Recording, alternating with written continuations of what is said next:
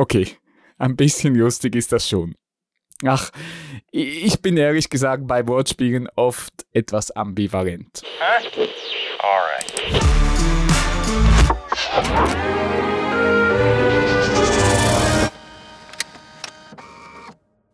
An meinem Briefkasten klebt ein Stopp Werbungkleber. Und auch bei den bekannten Schweizer Großverteilern habe ich trotz Kundenkarte die kostenlosen Werbezeitschriften abbestellt. So entgehen sie mir leider regelmäßig. Nein, nicht die Aktion im Laden. Die Wortspiele in den Headlines dieser Werbeblätter. Kürzlich wurde mir aus familiären Kreisen ein ganz schönes Beispiel für Wortspielerei zugespielt.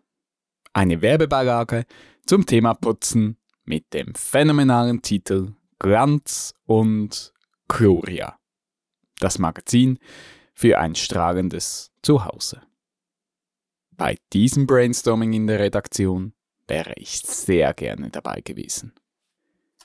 Ich gebe zu, wenn ich einen Friseursalon mit dem Namen Love is in the Hair, Comeback oder Hawaii sehe, kann ich mir das Schmunzeln nicht verkneifen. Und so ist die Smartphone-Kamera schnell gezückt, wenn ich zum Beispiel in Thun stehe und den Friseur Haarige erblicke.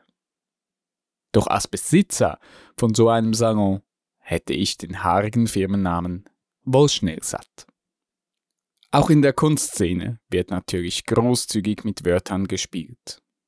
Intern bei Central Arts sprechen wir da, dank dem Slam-Poeten Patrick Salmon, von beliebigen Wortspielen mit Art.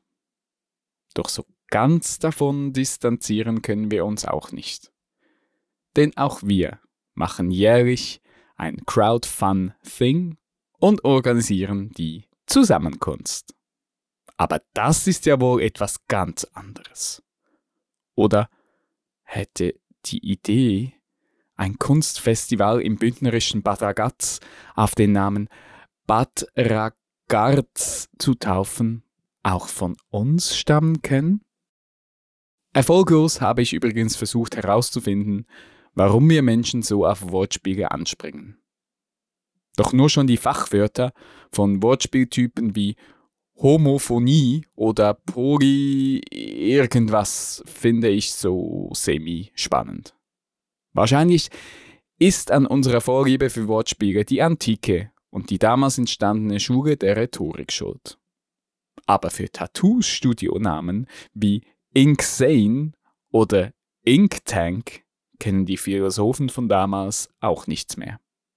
Da müssen wir schon im 21. Jahrhundert dafür gerade stehen. Der Verein deutscher Sprache gießt zur Wortspielthematik noch zusätzlich Öl ins Feuer und belohnt jährlich die besten Schlagzeilen. Klar, schwingen da Wortspiele oben auf.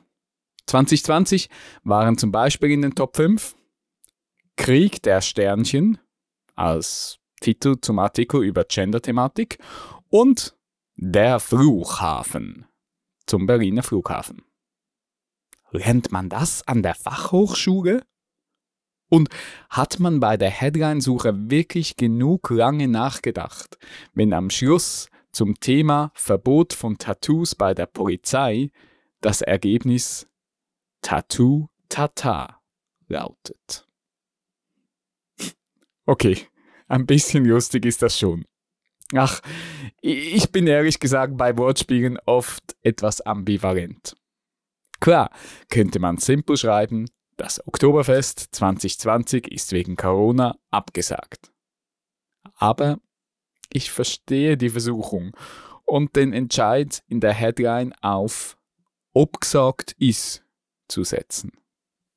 Der Umgang mit Wortspielen ist ein schmaler Grat in der Kommunikation und das Pendel schlägt schnell von genial zu peinlich. Eine zusätzliche Feedbackrunde würde da oft nicht schaden. Aber so gerne ich hier schreien möchte, tut es nicht! Wie trist wäre unsere Sprache ohne diese Spielereien. Und genau die flachen und dümmsten Wortspiele haben mich schon oft zum Lachen gebracht. Aber allen Monikas, die sich noch überlegen, einen Friseursalon aufzumachen, nennt ihn nicht Harmonie. Danke.